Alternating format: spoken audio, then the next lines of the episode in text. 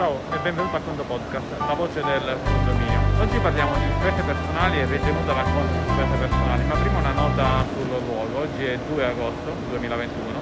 sono 41 anni dalla strage di Bologna che fece 81 eh, vittime e più di 200 feriti.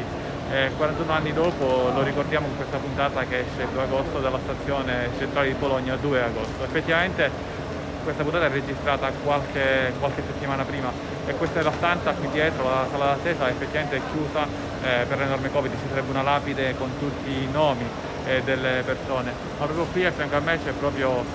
il segno dell'esplosione. Vittime di una strage fascista. Bene, parliamo, andiamo all'argomento di oggi, le spese eh, personali. C'è una spesa personale, se devi fare una spesa personale come condominio con ritenuta d'acconto, eh, cosa succede? Nelle spese personali attualmente su condomini non puoi inserire ritenuta d'acconto e quindi ne abbiamo forse già parlato in altre puntate del podcast, c'è un trucchetto da poter utilizzare ma oggi eh, riprenderemo il trucchetto quindi con una spesa personale, poi un movimento con cassa giroconto e un contromovimento con cassa giroconto, ma parliamo anche di un'altra soluzione, ovvero semplicemente direttamente con il eh, movimento. Cosa eh, significa? Immaginiamo di avere una spesa personale non tanto per un solo condomino, ma per una quarantina di condomini, o comunque per tanti condomini. Tu come spesa personale potresti creare banalmente la spesa personale come al solito da movimenti spesa personale e poi vai a inserire le persone rispetto alle loro unità con cui che vanno a, diciamo, a pagare questa spesa personale. Eh, in questo caso noi andiamo a inserire il denaro che viene pagato al fornitore, non i soldi che ci danno i condomini, per quello ci sono sostanzialmente le rate eh, versate, nulla di più, nulla di meno. La spesa personale sono i soldi che vanno o devono andare verso il fornitore. Vanno, devono andare, la differenza è se la spesa personale è stata consultivata o no, ovvero se c'è la data contabile oppure no, perché se non c'è la data contabile rimane un debito verso il fornitore, nel momento in cui inserisco anche la data contabile la risorsa a questo punto abbiamo la spesa eh, pagata.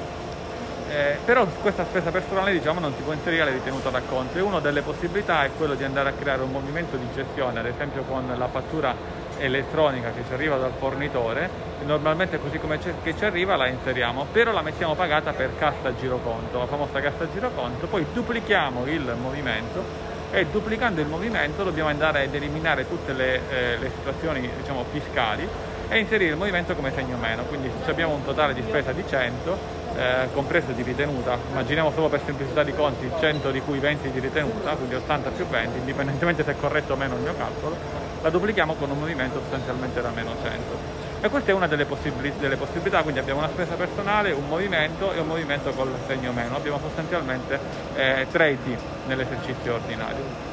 Ma perché ti dicevo, immaginiamo che questa spesa sia con, con 20-30 persone, comunque con un numero elevato di persone, eh, perché se la spesa personale con ritenuta non è per una sola persona, ma attenzione, quel che dico vale assolutamente anche con una sola persona,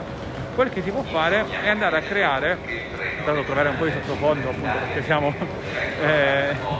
in stazione, eh, è andare a creare una tabella consumi una tabella consumi è la stessa identica cosa di una tabella millesimale, la differenza è che quando vai a creare un nuovo esercizio questa non viene ricopiata, quindi nasce e muore in quel momento. Eh, una tabella consumi in cui vai a indicare sostanzialmente all'interno di questa tabella i condomini coinvolti. Tendenzialmente questa spesa personale, tendenzialmente ma non è detto, potrebbe essere una spesa personale eh, di partite in parti uguali e quindi tutti i millesimi, non sono i millesimi della tabella generale, eh, ma sono i millesimi ad esempio 1, 1, 1, 1. Mettiamo che una famiglia paga due quote, allora al posto di mettere uno puoi inserire due, tre quote, tre o così via, anche molto semplice, il totale non deve fare chiaramente 1000 immaginiamo che sia questa spesa, la spesa per eh, delle chiavi, ora eh, rifare le chiavi tendenzialmente non c'è la ritenuta racconto, ma immaginiamo di sì, io prendo due chiavi, due come valore, tu prendi tre chiavi, tre, eh, e Ciccio Bruno onnipresente prende una chiave, una come valore desimale. A questo punto crei quindi un conto e un sottoconto associato a questa tabella dei consumi. E quando vai a ricevi la fattura elettronica del fornitore con la ritenuta d'acconto, comunque una fattura non elettronica,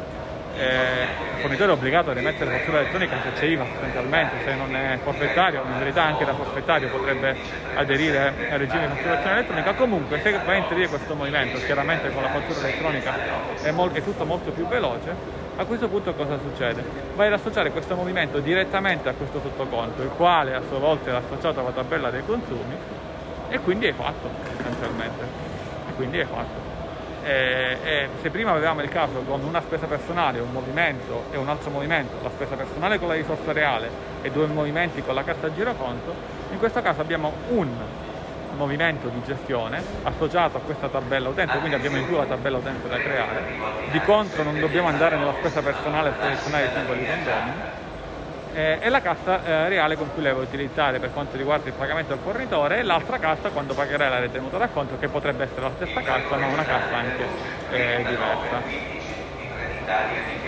Con la soluzione a tre movimenti eh, la parte fiscale per le certificazioni uniche e così via per tutto quanto il resto viene preso dal movimento di gestione, quello da più 100 eh, e nulla va tutto tolto, tutte le parti delle ritenute vanno tolte nel, nella, nel, nel duplicato, invece con la soluzione a un solo movimento e tutte le informazioni in automatico. Forse personalmente con una soluzione con più condomini, con una spesa personale, beh io utilizzerei questo approccio, non è detto che lo escluderei anche negli altri casi, immaginiamo che ci sia solo un condomino a cui attribuiamo questa spesa personale,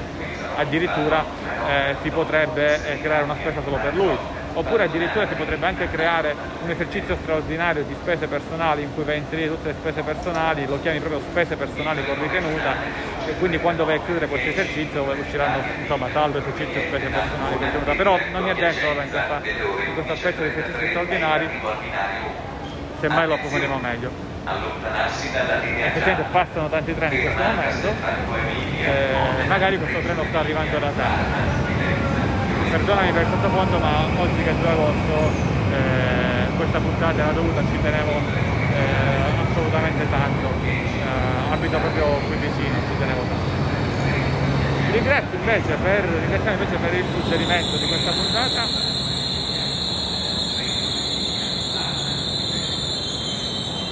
Ringraziamo per il suggerimento di questa puntata eh, Simone Orlandini come parola chiave invece ritorniamo sulla strage, quindi 2 agosto 1980 come parola chiave. Eh, un caro saluto dall'ingegnere Antonio Dell'Acqua e a quando presto.